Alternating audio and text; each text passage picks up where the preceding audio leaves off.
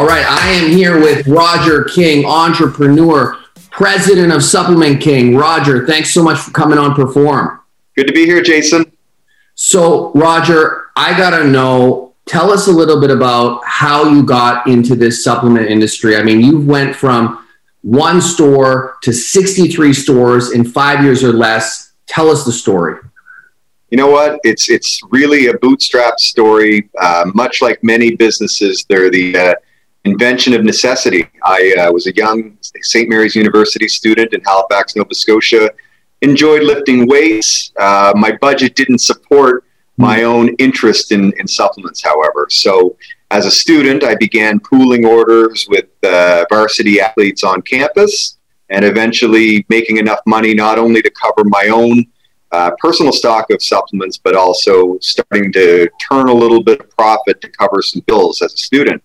And then fast forward a year or two later, um, I had bought a university, I bought a car, filled my trunk full of supplements, and mm-hmm. had a portable debit machine. I think that was back when debit machines first became portable. Mm-hmm. Uh, and I would d- take phone calls and deliver door to door every single day. And eventually, the phone was ringing more often than I was paying attention in class. So I took the dreaded semester off, much to the chagrin of my folks and uh, opened a little booth in a mall in downtown Halifax. So Supplement King was born following a delivery business into a mall kiosk.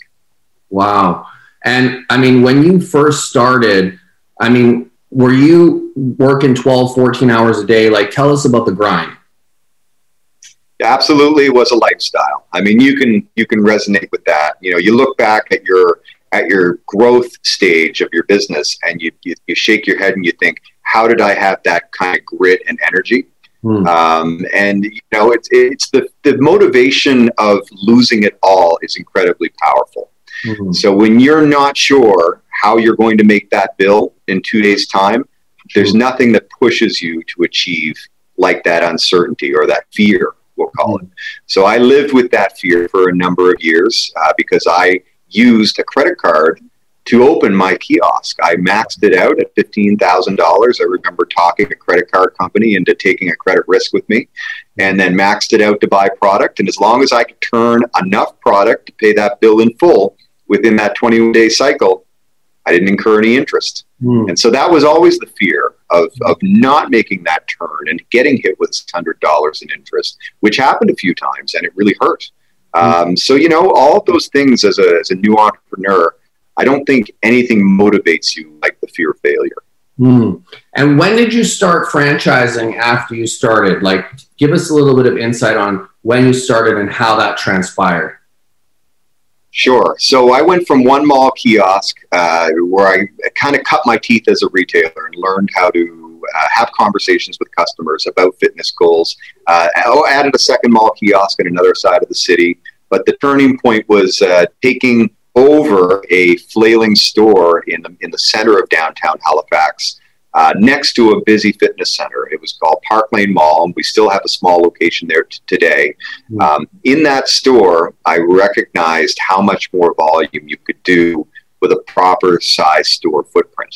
Uh, actually, I can give you a Nutrabolics uh, nod at the same time because in that store, I met your business partner, yeah, uh, Rodney Dupont and and through that meeting, that chance meeting, because he had moved into a condo overhead of the mall, uh, I built my first meaningful vendor relationship with Nutrabolics, wow. and I'm very thankful for that, and thankful for you guys because that was my first opportunity to truly grow my business through a meaningful vendor relationship.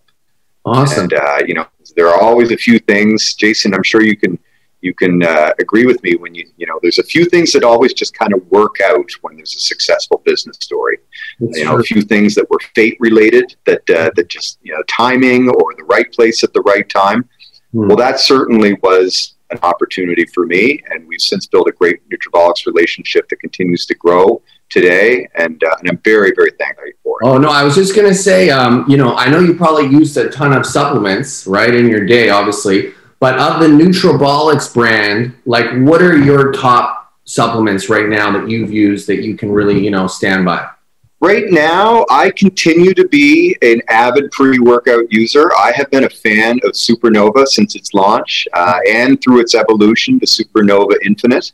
Mm. Uh, it's you know it's hard hitting, it's full formula, fully dosed, and uh, you know for me, protein powder, workout, the greens product are, are, really kind of the makeup at this point in my life. Mm. Uh, HydroPure has been my my go to consistently on and off for, for protein powder.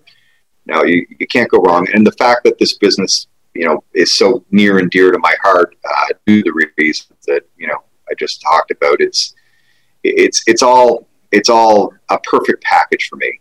Mm. Um, now on the business growth side, having gone from that little mall store, uh, we eventually found an inline or sorry, a non-inline store, a CRU unit out next to a, a Good Life Fitness Center on another part of Halifax, and took mm. on our first strip mall style location. Hmm. Um, you know, we used numbers from the inline mall to try to build a business plan around what we were going to do out there, um, and we quickly realized that that we were going to greatly eclipse the amount of business we could do in a mall, in a strip center style style retail. Um, so you know, after three years running four outlets locally in Nova Scotia, um, I had felt that I had learned enough and and suffered enough of the pitfalls that we could create a system guiding people on opening a supplement business, marketing that business, and managing that business in their area. Mm. And uh, so I guess the uh, the franchise opportunity was then born. Mm. And how has it been during COVID for yourself and for the retailers, and you know where you are now? You know, rewind one year from now when the world uh, took a turn for the unknown. Uh, it was very, it was scary to see uh, the provinces buttoning down the hatches uh, stores being restricted as to who could enter and the number of people or any people in some provinces. Mm. Um, you know, the managerial task of juggling uh, 10 different sets of restrictions because restrictions were, were managed provincially. Mm. And so, you know, what changed in BC one day could be completely the opposite of what changes in Ontario that same day. Mm. So for our team to wrap our head around and, and, and, guide our stores through the managing of this constantly changing landscape uh, that was COVID, um, it was incredibly challenging. And, you know, honestly, it was very tiring. Mm. Uh, now, we did have the good fortune of having a fully integrated e commerce solution in place mm. going into COVID. And what I mean by that is our, our e com does not fill from a depot all 64 stores uh, feed live into the ecom. Their their inventories live live in our ecom. So when you place an order with us, it's going to uh, search our inventories for the closest site has all of those items live in stock, and it will push that order down for fulfillment there. Mm. As such, we're able to offer a next day delivery national guarantee, which mm. is something that we don't see our other retailers currently offering. Mm. Um, you know, and as a result of having the system in place, our stores were immediately able to capitalize in the shift in consumer behavior from mm. brick and mortar selling to online selling. Mm. Um, and you know, you hear the term COVID silver linings, and you know some wins that came out of COVID. But we did pick up a substantial amount of new clients between March, April, and May, and a lot of those clients have stuck with us. Mm. Um, you know, while our brick and mortar has returned to uh, to very strong numbers, uh, we still have that e-commerce arm that has been has been good to us. Mm. So, you know, I, I, we were we would always envisioned e-commerce as being a, a space that we needed to be operating in, but this year underscored it like no other. Mm.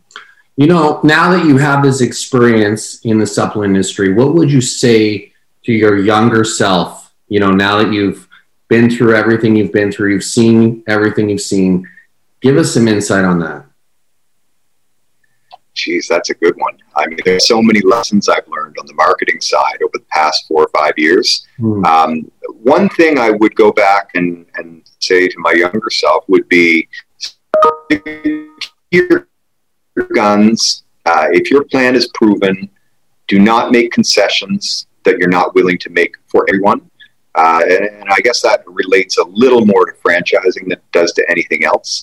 You know, the franchise business is unique in the sense that you bring someone on for a very long term business relationship and it's not a hire fire relationship. So you need to be very certain about that team that you build because you know uh, divesting of someone from that team is a very challenging process. Mm. And uh, so we've we've had the good fortune of assembling a strong team. Uh, not everyone that came in over the years was a perfect fit for us or us for them. Uh, but at this point, we have certainly shaken down the group to be our optimal go forward operators. And in fact, near all of our operators are multi-store operators, which is which is our plan going forward. Wow. So, do you guys have any plans to open up any new stores in the future? And can you give us some insight on that?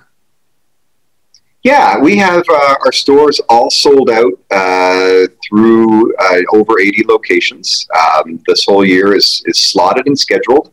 Hmm. Uh, we open the store every four weeks, although we have had a few COVID delays on the construction side. Mm. And, uh, you know, in those instances, we would uh, perhaps miss a month but open two in the following month. Mm. Um, things that you can't control uh, on the permit review side or construction material side. But uh, we, you know, firmly believe we'll open 12 to 13 locations in, in 2021 and do the same in 2022. And we have development partners in place now in our major centers that have contracted their growth with us. And as a result, we will protect a specific region for them. And these are our best and brightest. These are the team members that represent the brands, the brand uh, at the highest level. These are our, our team members that service customers um, at the highest level and that truly represent what we are about as a retailer. Mm, wow. And do you have any personal goals for the next, say, five years for Supplement King? Something that you guys are shooting for? Like, what is what does that look like for you? We have had on our long-term goal whiteboard uh, in our in our war room or our meeting room the uh, international expansion goal. Uh, we've had it there. We, we feel there are a number of emerging markets globally that uh, that need a strong or command a strong supplement retail presence. Um, you know, you would know this as well as anyone, Jason. You, you see these emerging markets picking up momentum. Mm. Uh, I'm sure you deal with distributors and see retail networks that are out there, and you know there are opportunities that exist beyond uh, beyond even North America. I'll say. Mm. So that's definitely a long term goal. Uh, we would like to continue to grow the depth of our management team here. Uh, we have spent so much time and money investing in training resources. Um, we have an app internally that all of our employees and our, and our franchisees communicate with us, and we communicate with them through. You know, people spend all, t- all their day looking at a smartphone, and nobody wants to read email threads. So we thought coming up with a training app and communication app was going to be the best way to collaborate. So that's something that we've invested an incredible amount of time and energy. Growing that would be a continued goal for us. Mm. Um, the list could go on and on, Jason, but uh, those are the things that I think about a lot. Nice. And is there anything that you wanted to talk about today or any questions you had for myself?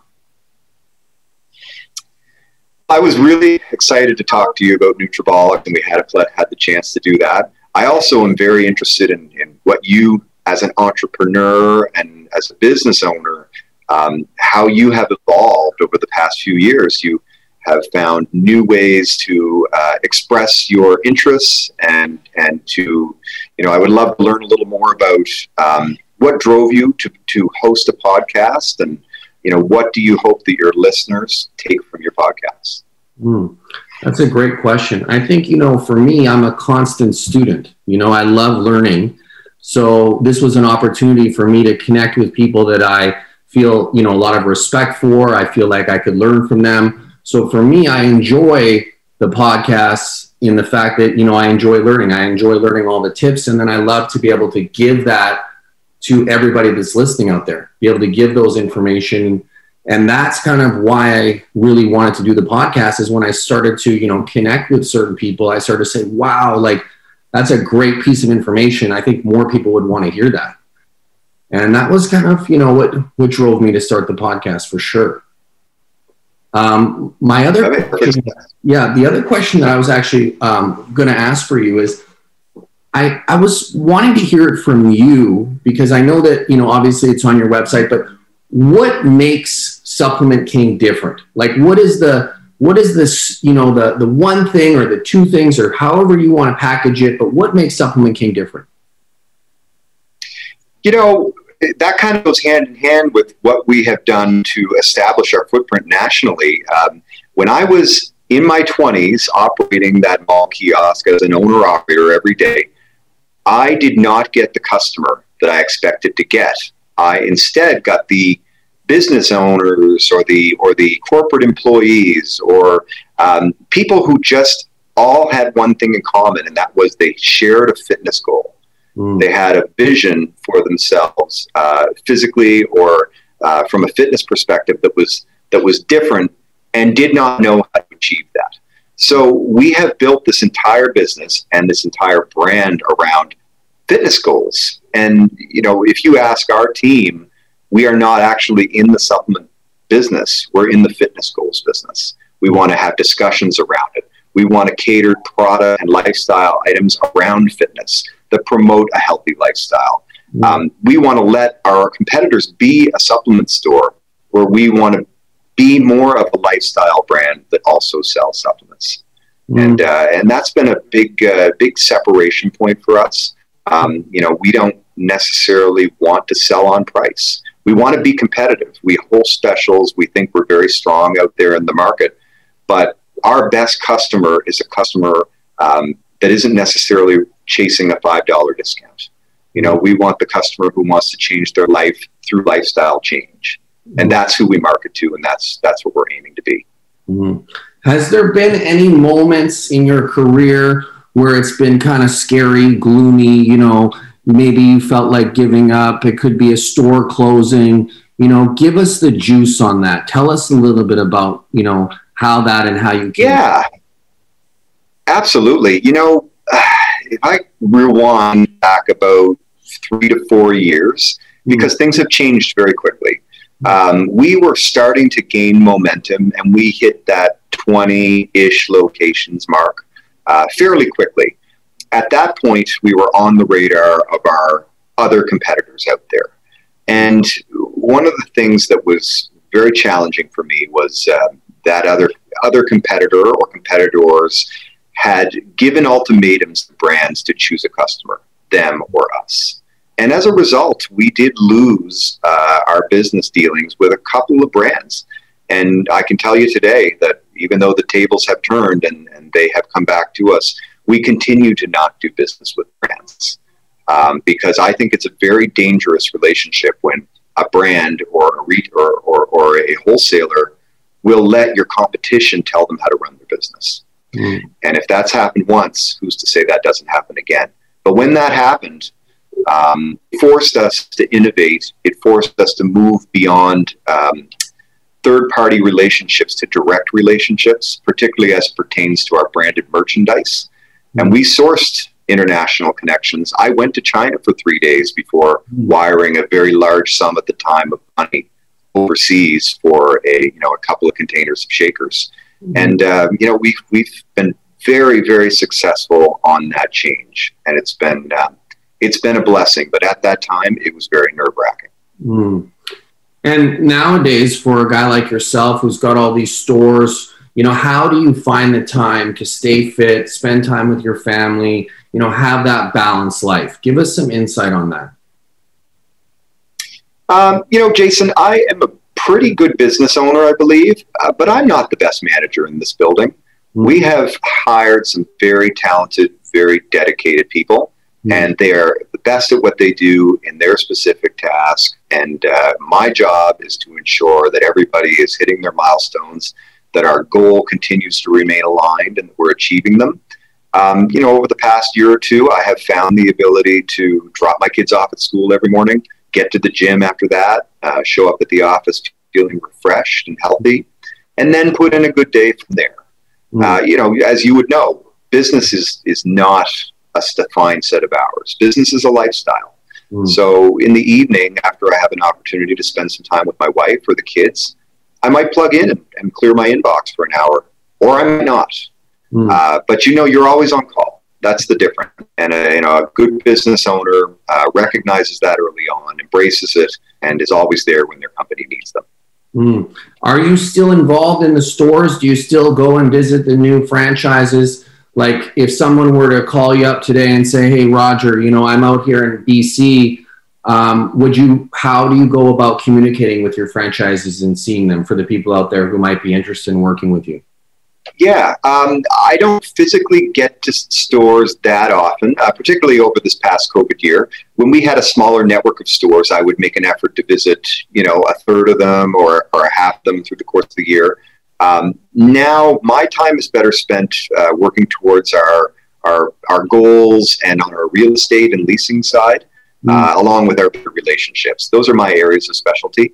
Mm. Uh, we, we have a great team in here. We have uh, people who will go out and travel and, and prepare the stores for each opening. Uh, we have a marketing uh, lead in, in-house as well that will work with our agency to ensure that everything is prepared. And one of the giant pivots of, you know, pivot is a big word this year, of 2021 is we are now able to virtually open every store. From six months to opening day, we have a schedule, and we have milestones, and the team will host virtual calls and and uh, and prepare everything and even oversee the fixturing of the shelves uh, virtually. Mm-hmm. So it's been an incredible thing that we never thought we would be able to achieve. Um, that was the invention of necessity, which mm-hmm. I think is is truly at the heart of everything entrepreneurial. Is there a book that you've read that's near and dear to your heart that maybe if you could, you know, have every single one of your you know franchise read this book you think it might help. And for all the people out there who want to learn from someone as successful as you and maybe they can't connect with you what book would you suggest people read? Oh jason i hate to let you down here but uh, with a four and a six year old at home i've basically built this business through the young dad years and I am very poorly read at this oh, stage of my life. Okay. Any little bit of and you know any little bit of free time that I get away from this business, I either spend you know with family or take a little downtime.